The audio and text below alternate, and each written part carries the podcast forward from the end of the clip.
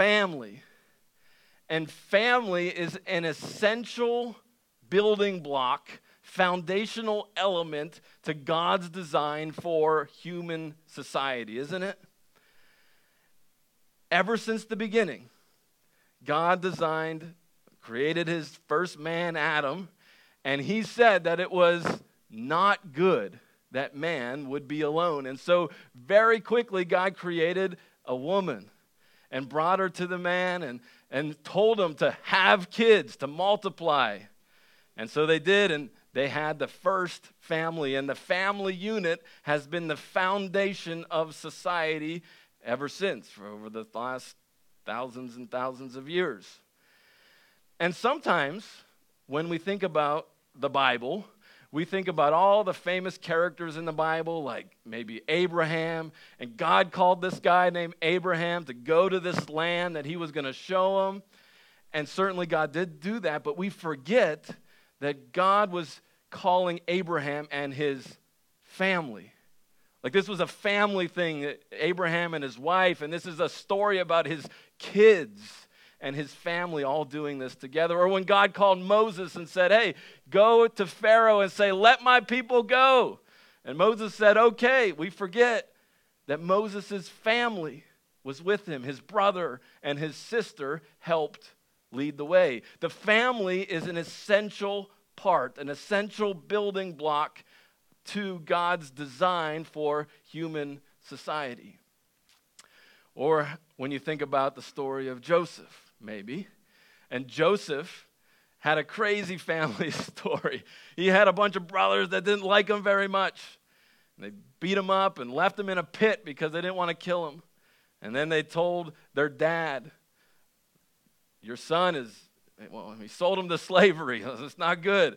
Imagine, these are real people living in a real part of the world that have to tell their real father what they did to his son. Like that, that these are real people. That's one of the things I appreciate about Sight and Sound, if you've been there down the road from us, is like you get to see this play out in real life. You get to see these 12 guys that are just talking and this dad, and like these are real people having real experiences just like you and just like me with our families. And, and families are great, but like Joseph's story illustrates, families can be really hard, right?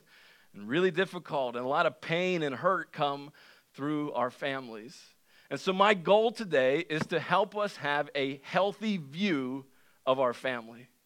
Uh, one that we can look to God and His Word of, of how we're supposed to operate and how we're supposed to interact and how we get the best out of the family without going too far into worship territory. Because you can easily turn a good thing like the family, an essential thing like the family, a foundational thing like the family, and turn that good thing into a God thing.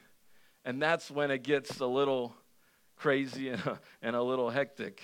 And so today we're going to look at the story of Joseph's father, Abraham's grandson, Jacob.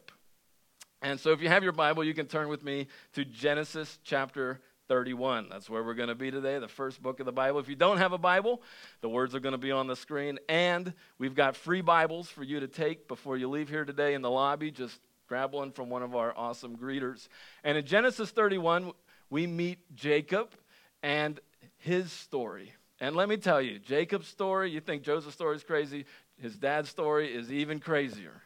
And so if your family is a little crazy, if things in your family didn't work out exactly the way that you thought they were going to, like you are right in line with what we read in our Bibles.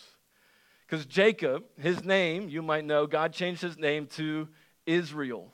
And there's a country in our world today named after this man, this guy, Israel. This, this nation of Israel is a, you could trace all their lineage back to this man, this guy named Jacob. And Jacob worked seven years to get his wife. He worked for a guy named Laban. So he's working hard and he's looking forward to marrying this beautiful girl named Rachel. And so they have their wedding night and everything's great and they go to sleep. And Laban, the father in law, switches his daughters. He takes the beautiful girl and gives her Leah, whom the Bible said has weak eyes. Now, I don't know what that means, but if Rachel was beautiful and Leah has weak eyes, I don't know. But when Jacob wakes up in the morning after his wedding night, he's sleeping next to Leah, the woman with weak eyes. And he's like, I didn't work seven years to marry this one. But that's what happened. And so Jacob had to work another seven years to marry the girl that he really wanted to marry, the beautiful one, not the one that uh, I don't know, right? And so, all throughout Jacob's family history, he's, these women are competing with having kids with Jacob. And not only are they like struggling and comparing and all this stuff, now you got two other women, two other handmaids, concubines that are giving children to Jacob. So think about this the nation of Israel, the, the country of Israel, right? The nation, the people group of Israel, it traces its, its history, its lineage back to a family of 12 sons from four different women. And so if you think your family is a little, you know, disconnected or there's different parts and there's different things going on, like you're you're right in line with how the Bible talks about family and what happens. And if you've got questions about you know, multiple wives and, you know, how, how the, the culture of having, you know, children with servant girls and all that stuff works. I'd love to talk to you more about that later. That's a great question. Um, it's a hard one from the Old Testament, but it's, it's certainly a thing. And so, like, this is Jacob's story. This is Jacob's family. He's got all these kids. God has blessed him in great ways with resources, and, and so he's, he's doing well, except now we jump into Genesis chapter 31, verse 1. Jacob soon learned that Laban, that's his father in law, Laban's sons were grumbling about him. And Jacob had robbed our father of everything, they said. He has gained all his wealth at our father's expense. Now, how many of you know family is good? But the in laws and the cousins, oh man. Not my family, I love my in laws. But, but other in laws, you know, they're the ones that aren't so involved in your situation. You know, you, you, you're, you're positive about it, you're, you're, you're feeling good about it, and then it's your in laws that have such a negative view on it. Like, right? Why? You know, those cousins that you see, the aunts and uncles that you see once in a blue moon, like, there's tricky to deal with. And, and this is what Jacob has to deal with these, these cousins and aunts and uncles. And, and so not only does Jacob have to deal with them, Jacob then notices a change in Laban's attitude toward him. So now his father in law is the one that's causing the problems himself. And again, family is great until it's not, right? And so often we feel so comfortable causing problems in our family because, well, they have to love us. They're family. And if we did the same thing with our friends, we wouldn't have any friends. Or if we did the same thing at work, we probably wouldn't be there anymore. But if we do it with our family because they, we know they love us, they're going to be with us, it'll be fine, they're family, right? That's just the way humans operate. And, and family, again, is great until it's not. And my family growing up, um, it, you know, it's great. And there's tar- parts that are hard. And I just got back from vacation. We spent a couple days with my family, my, my family, uh, my parents, and my brothers and sisters. Uh, my youngest brother just graduated from the University of Delaware. And so my parents were like, let's get a family together and let's do a big, you know, last hurrah kind of vacation, which we'll probably do again next year. You know how that goes, right? But we, we got together and we had a good time. But trying to figure out where to go on vacation is like impossible because all four of us siblings are in different stages of life. We all like different things. And so it's like, you know, banging heads against the wall. Like this is supposed to be fun. We are supposed to be get together and everything go well and it's family, right? It doesn't it doesn't always go that way. And so all of this is going on and then God speaks. God speaks to Jacob, Return to the land of your father and grandfather and to your relatives there, and I will be with you. Isn't it great when you get a clear word from God? Do this. And it's like, okay, I will do this. And so Jacob gets this clear word from God, and what does he do next? He tells his wives. And men, if there's one thing that you hear me say today, is talk to your wife Ask her if it's okay for you to do stuff. you know, is it all right if I go here? Is it okay if I do this? Like, clear communication is essential to a good marriage. That's, that's, that's just free advice today for our men, okay? Clear communication. Talk to your wife. Be on the same page. Like, don't just make a random decision and come home and tell your wife, and then she's like, well, well, you didn't even ask me about that, right? You've had that happen to you before. Don't do that. Don't do that. Jacob doesn't do it. He, he has clear communication with his wives. And here's how they respond Rachel and Leah responded, That's fine with us. We won't inherit any of our father's wealth anyway, right? They got a good reason to, to go.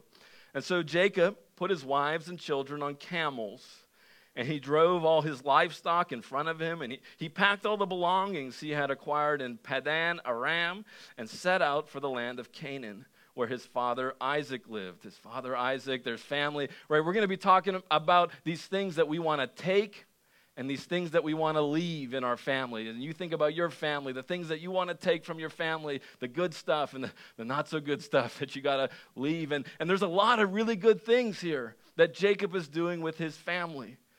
He's, he's putting his, his children together and his wives. He's got it all together. He's planning really, really well.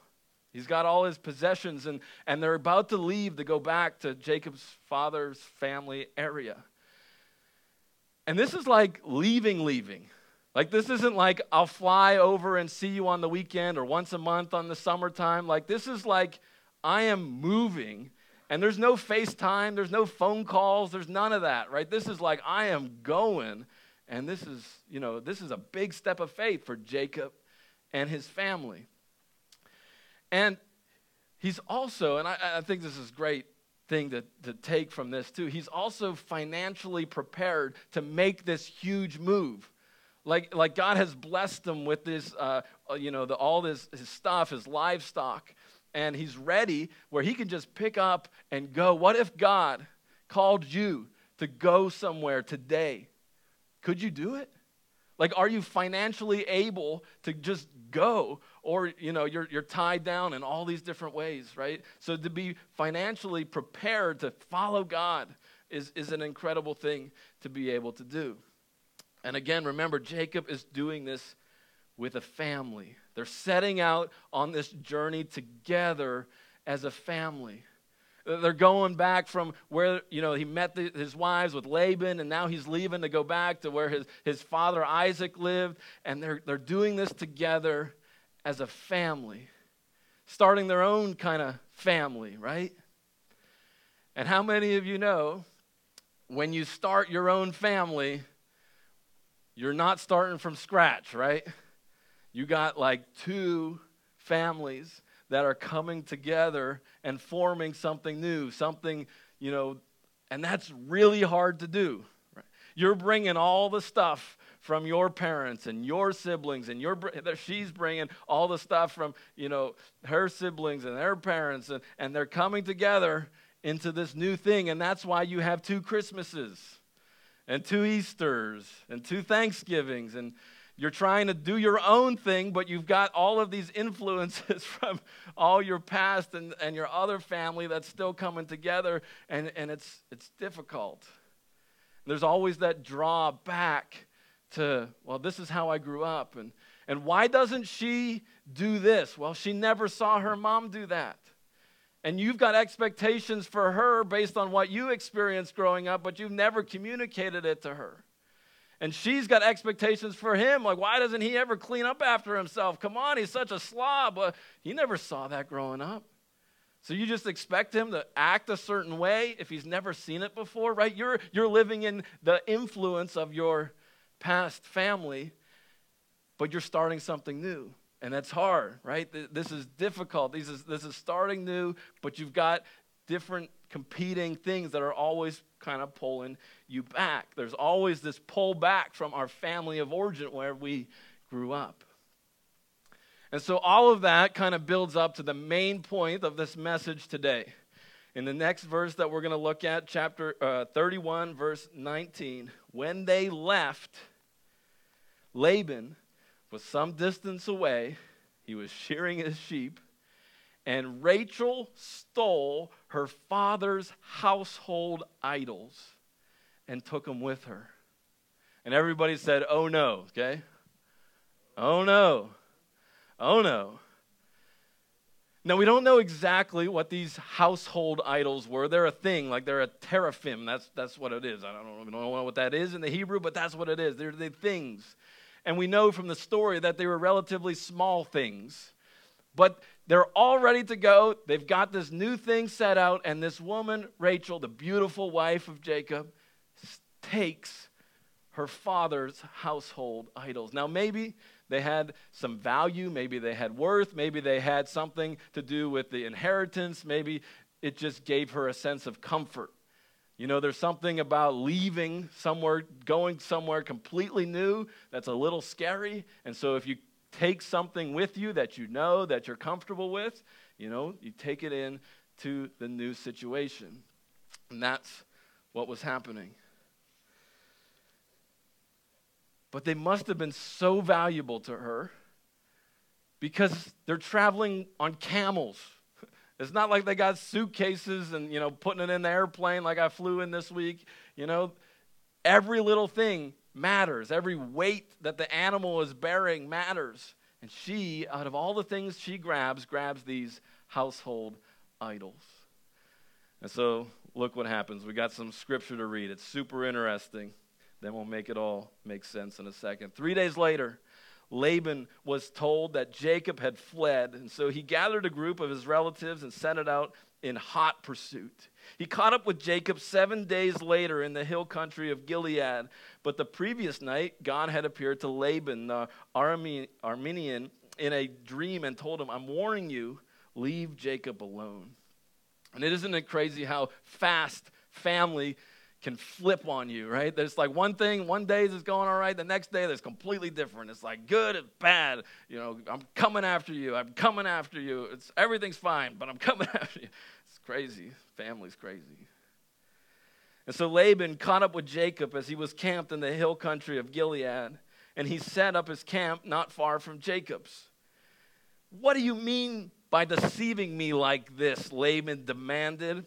How dare you drag my daughters away like prisoners of war? Why did you slip away secretly? Why did you deceive me? Why didn't you say you wanted to leave? I would have given you a farewell feast with singing and music accompanied by tambourines and harps. Why didn't you let me kiss my daughters and grandchildren and tell them goodbye? You have acted very foolishly. I could destroy you. But the God of your father appeared to me last night and warned me, Leave Jacob alone. I can understand why you're feeling that you must go and your intense longing for your father's home.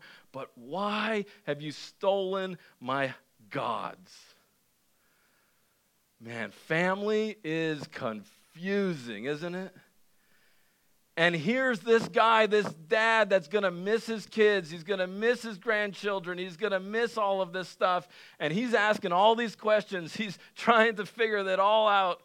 And in this moment, he's worried about his gods.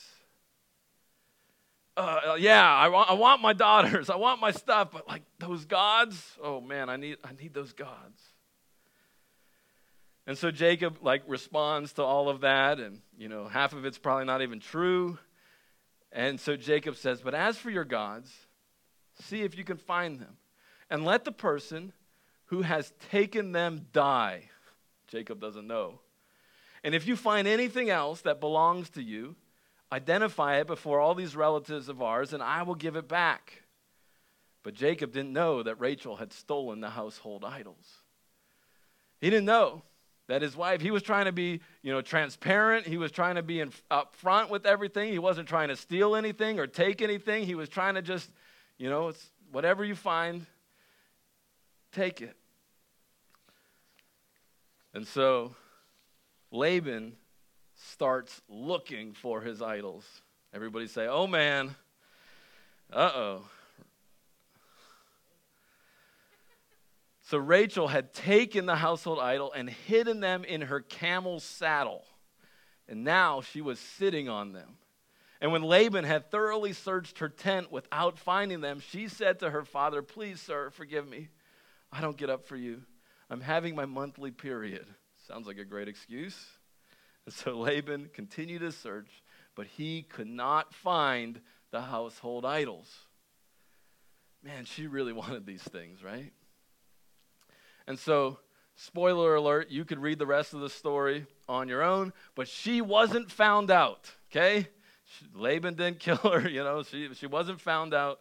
And Laban and Jacob made a covenant together to not fight each other. And Jacob went on his merry way, and everything was all right. But she took the household idols and she never gave them back. That was her thing that she brought along with her on this journey. And you might not bring these little household trinket ornaments, whatever, with you along. You might not sit on them and create excuses of why you just are that way. But let me tell you, if you're anything like me, you've got your own household idols that you bring along into your life. We all do. We bring them up from our family of origin, our, our parents, our brothers, our sisters, and we bring them into who we are today. And we let them control our life. We, we find comfort in them, just like Rachel did when she took her idols with her. And so maybe for you, that's the, the family idol, the household idol of the family just holding you back. Holding you back from following God, holding you back from being all that God wants you to be. Like there's that voice in your head of your father or your brother or your sisters that just says, You're never good enough. You're never going to make it. You're never going to do good enough. And that's just constantly running through your mind, constantly running through your heart. That's a, the household idol that you're bringing into your life today that doesn't need to be there, but it's you kind of like it. It kind of gives you comfort. That's what you're familiar with, so it's okay. It's a household idol. Or, or maybe for some of us, it's the opposite of that, that your family is so good. And you grew up in a great situation. Your parents give you, a, you know, everything you needed and everything you wanted, and now you feel like you need to pass that on to your kids and your family. And so you're investing a lot of time, a lot of resources, a lot of energy into making your family the best it could possibly be. And so that takes all your energy and time. And again, this is a good thing. The family is a good thing. It's a foundational thing, and it's an essential thing. But if we let a good thing become a God thing, that's when we run into these issues and we're worshiping something other than the Lord.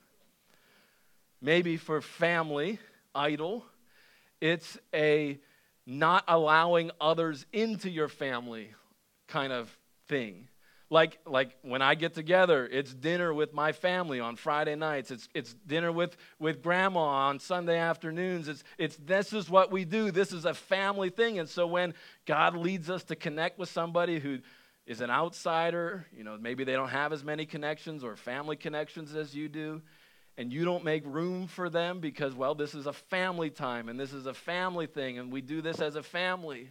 Maybe that's a, a household idol you're, you're bringing in, or, or maybe it's the kids, and you've prioritized the kids' activities over everything else in your life because we want to give them a great experience. You had it all. You had all the opportunity, and so you want to pass it on to them, and you're going here and you're going there, and you got them involved in that, and you're like the chauffeur running them around to everything all over the place because you just got to give the kids everything they want and all the opportunities that they need. Or maybe, maybe it's a family, like ancestral, cultural kind of thing, where you look up to your, your ancestors of the past and say, man, they, they're amazing people, and you almost have a reverence of honor and, and a worship of them, and you kind of bring them in, and that's a part of your cultural heritage. And again, some of these, a lot of these are good things. The family is a good thing. But when we turn a good thing into a God thing, that's when stuff starts to get a little tricky.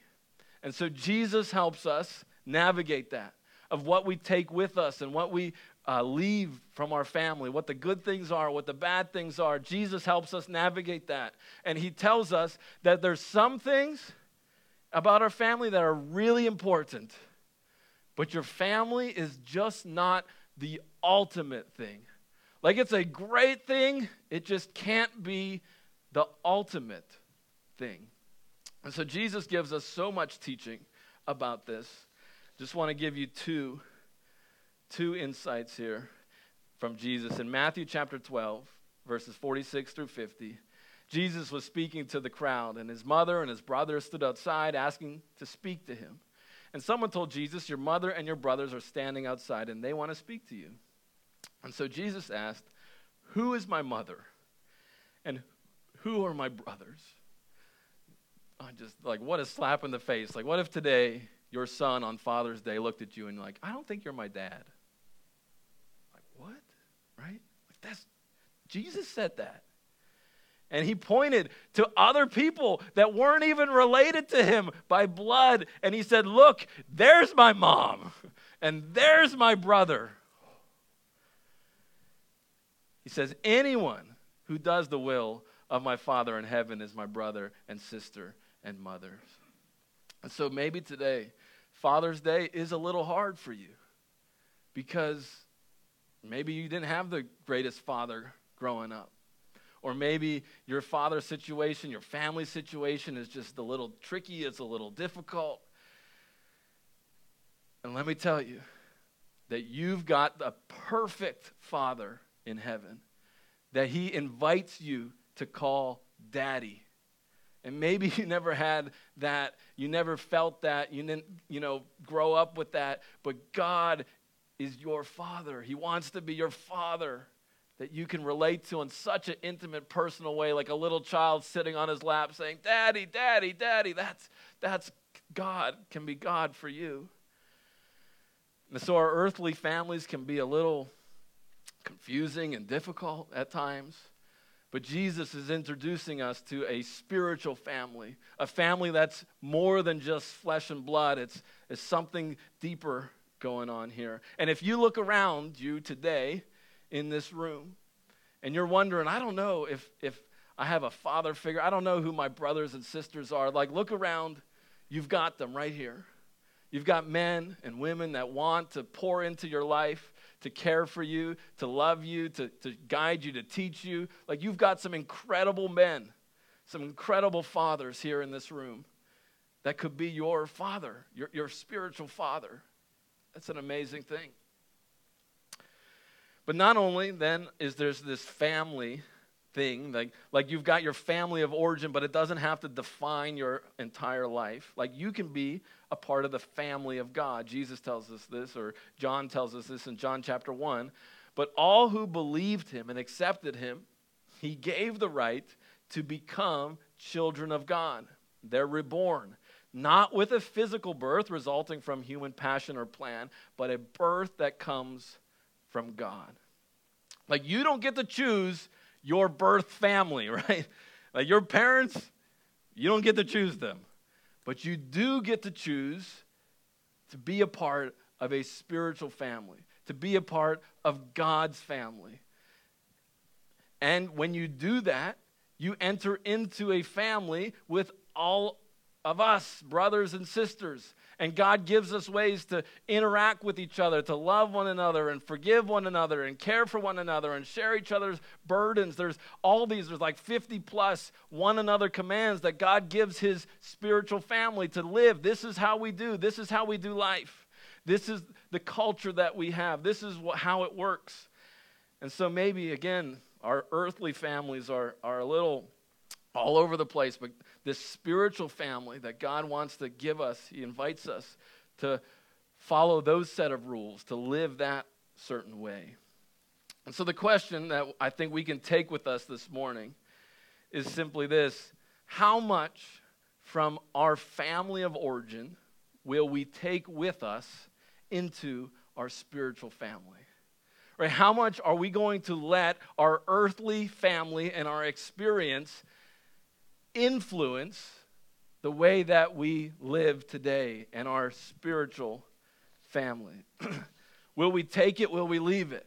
You know, someone's got to set the example. Somebody's got to do the teaching. Somebody's got to have the upper hand. Is it going to be your family of origin or is it going to be your spiritual family? Let's get practical uh, in, in just a second. Um, so, just like Rachel had to take it or leave it, right? We saw throughout this story that we looked at in Genesis. Like, there were certain things that happened in Jacob's family that were just not good, right? There's a negative attitude, unloving. They're, they took the family idols. They're fighting each other. They're threatening each other. They're deceiving each other. Like, let's, let's leave that stuff away. Let's leave that stuff in the past. But let's take some good stuff with us. Let's take some clear communication, some good planning, some being financially prepared, uh, standing up for each other. Those are good things. And so take it or leave it family of origin or spiritual family. When somebody loves you, hurts you, do you respond the way your dad did? Are you going to get angry, get upset with them? You know, are you going to be frustrated at them? And you're like, that's, that's just how I am. That's just how I grew up. That's just my family. Like, that's just what happens. That's, that's just me. Are you going to allow that to control you? Or are you going to let your spiritual family des- define what it means to be a part of the family of God? To love one another, to care for one another, to forgive one another, to show grace and mercy. Right? Who's going to win? Are you going to take that household idol, that family idol with you into the new family that you're creating? Or are you going to take the spiritual family, the one that God is creating with you? Or how about when someone, when you have the opportunity to get together with someone who's disconnected? Right? Are you going to take that, this is the family meal that has always been the family meal? Or are you going to allow the spiritual family to influence that and say, maybe there's room at the table for one more. Maybe there's room at the table for somebody that doesn't have the family like we do, that they're welcome in, that they can have a seat here too, and include them in the family activities. Or maybe, how about when you have big plans for the weekend? You know, you want to give their family the best opportunities, the greatest experiences, and you want to, you got it, so you want to pass it on, right? The kids are involved in a million different things, in the sports and the activities, and you want to, you know, you've got big plans, you're traveling, you're doing all this stuff, and you got to, you got to not be here on Sundays. You got to miss church on Sundays. You got to, and are you to allow the, the family of origin to influence that? Because the that was no problem growing up. It no, doesn't matter. You know, I get to church whenever I get to church. I get to worship God whenever I do it. It's fine. You know, it's, it's whatever, whatever works. Or do we allow God and the spiritual family to influence the most is saying, no, like my relationship with God is all the time. Like it's no matter where we are, it's no matter what we're doing. Like I am making my relationship with God a priority. And it's not like a second class thing. Like, it's not like, oh, we'll go to church and, and we'll be involved in community with other believers, like when we're here. or, or like when we're available and like if we're not on vacation or if we're you know not doing a thousand other things and then like maybe i'll i'll think about church like church is is more than just something you attend on a sunday morning it's a community that you're a part of. It's a mission that you work together to disciple others, to be discipled, and to reach the world that's not going to end up in a good place without you sharing the gospel, sharing the love of Jesus with them. And so, is it a secondary thing or is it a, a primary thing? Or how about when your parents are well known and taken care of and you think you should be too? You know, you can walk into that place and everyone knows them. You're like, I'll get whatever I want. And so you think you could walk in there too and you can get away with anything because, well, the police chief knows you and, you know, it'll be fine. Everything will work out in the end. Or are you going to take responsibility for the things God has entrusted to you? And you can't just ride on your parents or your family's coattails your whole life, but God's got something unique for you and special for you to do. Or how about when the 100th person asks you why you aren't married yet or don't have kids yet? Are you going to let the family of origin be like control the way that you think, man, I'm not good enough? I'm not, I'm not going to be uh, valuable. Nobody likes me. I can't, you know. Are you going to allow those things to control the way that you act and think? Or are you going to let God speak into the situation? Because God says some incredible things about being single and not having kids. And so often the church is like, well, that's just for married people and kids. It's not. Like, single people are so valuable to God. In many ways, and Paul tells us, even more valuable than someone who's married and have kids. So don't ever think that the church is, is just for married people and kids. Like, don't ever think that. Or how about this last one? When family gets complicated and it isn't the way it should be, maybe, maybe that household idol, that, that family of origin might tell you, well, just, just accept it for the way that it is. And maybe you change your theology, you change your beliefs based on the behavior of your kids or based on you know the choices that or the things that happened in your family and you change what you believe what scripture says based on the experiences your family has. It's easy to do. Or do you let god shine a light into that broken situation? And you recognize your family you know, it isn't perfect but god is at work here and God wants to redeem this, and God wants to use this, and God wants to, to chant, transform the people involved in this family. I don't need to change and just believe whatever, but I can allow God to work in this situation. It's the question will you take it or leave it? Will you take those household idols, those experiences, those things that you grew up with? Will you take that into your new family, the new thing God is doing? Or are you going to let God influence it? And lead you in that way. And so we've been ending uh, every message in this series that I've been preaching here with a very practical application. Like there's something you can do today as a result of our message. And so my it's simple, but it's really hard. So here you go. Call or text. What I mean is like some extra form of communication that isn't when you just see them face to face every member of your family, including your extended family.